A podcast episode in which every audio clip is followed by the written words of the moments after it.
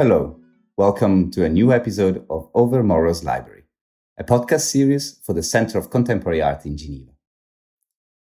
Today's episode is an interview with Julia Gale. Julia is a writer and a playwright who is currently finishing her new play on the life and thought and spiritual experiences of Simone Weil, the protagonist of our previous episode. The play is titled A Beautiful Room to Die In. Hello, Julia, and thank you for coming on Overmorrow's Library. Hello, Federico. Thank you for having me here. So, since we don't have much time, let's start immediately. As you know, last time we uh, spoke a bit about Simone Weil's life and thought, and especially about one short text called titled The Iliad or the Poem of Force. Uh-huh. But I would like to ask you to um, start with her life, because your play is also especially uh, about her life. How can we understand Simone Weil's life as a key to her work? She was born into a wealthy family. She was incredibly intelligent.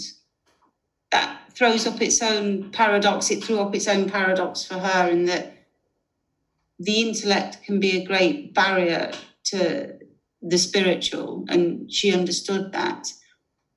Wealth possibly is the it's something very difficult for us to understand now, I think, but perhaps wealth is one of the greatest hazards of our the hazard of our situation that we're given in that our spiritual obligation is increasingly difficult to understand in terms of, our uh, being wealthy and when Simone talks about Christianity being the religion of slaves, I think she understood that in a in a very real in a very real way from from both sides of it. So she made herself in in in, in some ways submit to those experiences always with the question of whether she could be as i think at one point she called it a, a tourist uh, among the working classes that's that that that's the that's the phrase she used about the year of her going into be a factory worker when she gave up her successful career as a professor essentially to go and work in car factories. And a big part of her life was also her brother, Andre, a mathematical genius. But I remember that one of the things Simone Weil um, remarked, and something that you brought up in an earlier conversation, is that when writing to him, she said, If only five people understand your work, what is the point of your work? So I'd like to ask you, what was the point of Simone Weil's work? When her biographer Simone Pétrement, also a childhood friend and someone who was very close to her, as I understand it, talks about the possibility of art actually relating in a, let's say, faithful or real way to the idea of Simone Weil having been a mystic. And that is to say, when Simone Weil says to us, Christ descended and took possession of her, we believe that's what what what happened to her rather than thinking it's a a, a metaphor, let's say. Her biographer says, if there is saintliness, it manifests it manifests itself in the life. The reason to believe in the mystical experience of Simone Weil, it is her life. And I think that essentially is the reason for us to read her, because she was who she was. So if we talk about suffering, if we talk about suffering and we think we sympathize with suffering and we cast looks at homeless people and think we feel sympathy or something. I believe when Simone Weil saw suffering, she suffered. And that means her writing means something. So maybe one of the aspects of what in the previous episode I was um, calling her geometrical precision when she makes when she does philosophy, when she produces philosophical statements, and how that geometry is based on an experience, on an intuition, is possibly because of this embodied experience and understanding of the suffering of others. I think she would have spoken if you'd have suggested that to her about the difference between geometry and algebra, and that geometry is for her, I think, a real discipline, which allows us to think about the way in which we look at reality. Algebra, she said, began the decadence of our understanding of reality because we begin to see life in terms of signs and we begin to replace what reality is with signs for that reality. And so when I'm looking at the homeless person and feeling sympathy, that sympathy is an algebra for my, which, ought to be for me if I have real sense of my spiritual obligation, which she did, the geometry of being in the world, a geometrical relationship to suffering, which I think she had, which a real relationship to suffering. And she also suffered herself in her life. She had a lot of physical problems, especially terrible headaches, migraines um, that plagued her throughout her very short life. What was her relationship with her own suffering? her relationship with her own suffering was that it brought her close to God. And I, I suspect that's another reason why we do or we would find her thought very difficult to deal with because for her, it's a very hard thought. Affliction is the closest we get to God. In our suffering, we get closer to God than we can get in our comfort, which is also why wealth is such a great hazard and the, the way in which wealth goes, the movement which wealth makes, is so radically opposite to the movement towards God. Because only with suffering, for her, what she called malheur, which is usually translated as affliction, in the play, we're calling it wretched fortune because perhaps affliction doesn't quite get the idea of chance in there. And Federico, if you were talking about uh, the poem of Force, you'll have been thinking about her ideas on chance as, let's say, opposed or as kind of radically separate from providence. I don't think affliction quite gets the idea of, of chance in there. But if you are in the chance situation of absolute wretchedness, you are actually, by chance, possibly closer to God. One thing that struck me about her understanding also of uh, the religious experience and uh, the mystical experience in part was her focus on attention, but attention in a strange situation. She basically says that to a certain extent, God has abandoned the world. And it's exactly the lack, the disappearance of God that is the object, that has to be the object of our attention. To focus on that, maybe something not too dissimilar from that suffering that you were mentioning it. I would like to ask you in what way is Simone Weil then a mystic? She's usually defined a mystical author, but in, in what way is she a mystic? I believe she's a mystic because I can't believe that she didn't know God because I've been her reader and I've encountered her and I have encountered God through her she has been there at the moments of truth which cut into what perhaps you would call the horizontal. She's been present at moments of God's truth. Of the vertical cutting the horizontal, so to say. Yeah, or in in in in in her simple term grace.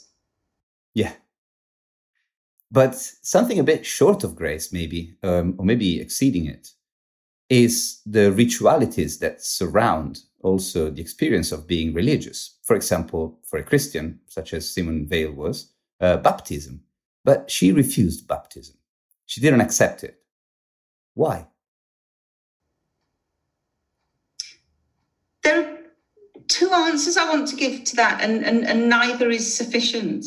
So, because everything is insufficient, there, there's a sense with me, as with Kierkegaard, that no true attempt to follow Christianity can take place within the institution of the church. And I say this as someone who has, since her sudden conversion, been attempting Christianity within the institution of the church.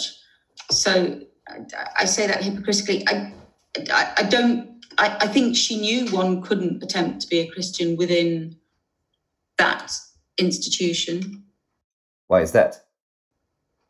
Uh, because as Satan tells Christ in Luke, I have been given the world.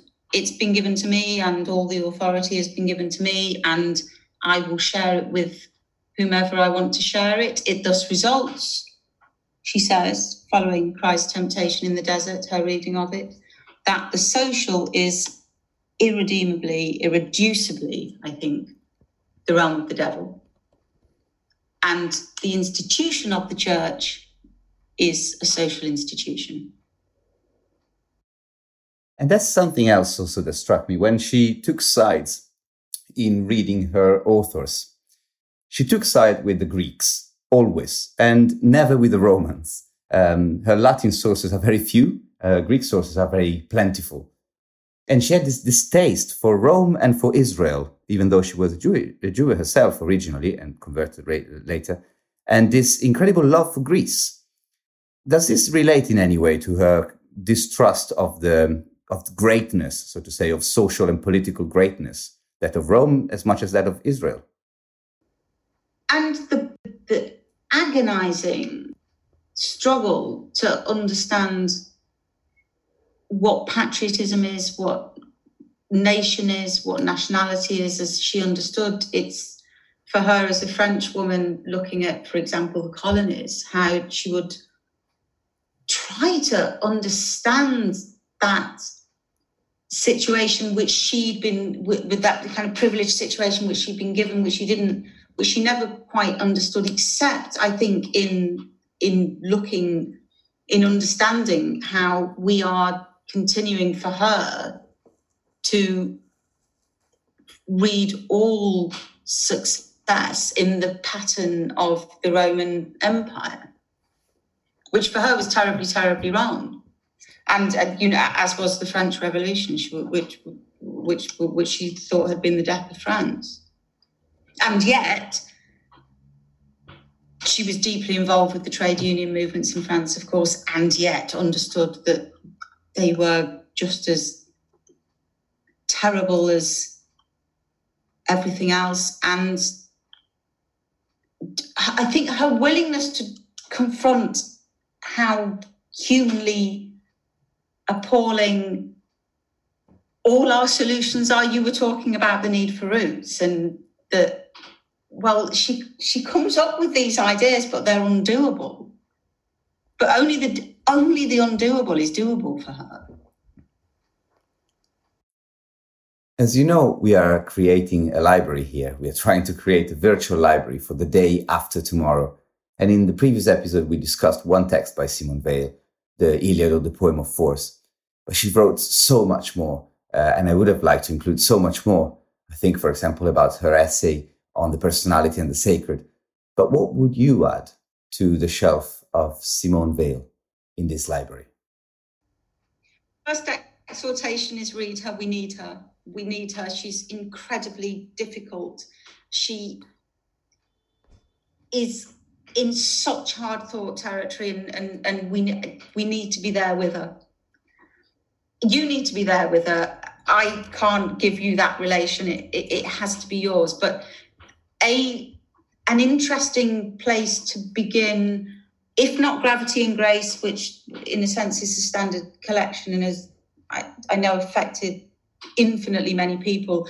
Her spiritual autobiography in, in the English collection, Waiting for God, the collection of her letters, a, a letter she wrote to a priest just before she left France, where she outlines her spiritual autobiography. And as we say in the play, as uh, one to the protagonist in the play says, really we ought to all be that autobiographies of the spirit. Of course, so few of us actually manage to be that. So I I might start from there. And if one was to find a central theme or um, a key, conceptual key to the thought of Simone Weil, is there one idea in particular that you think should be observed carefully in her work? The great human error is to have separated justice and love. And when she says that, she doesn't mean justice and love are synonymous or they're related or that they should involve each other. She means absolutely and entirely that love and justice are precisely exactly the same thing.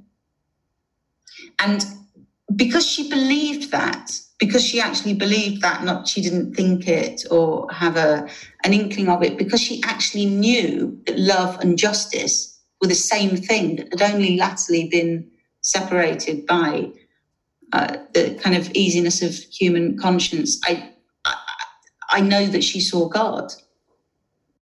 Let's step back for a moment now from Simone Weil, but let's remain on the same shelf where we have placed her work in this library. What else would you put next to it?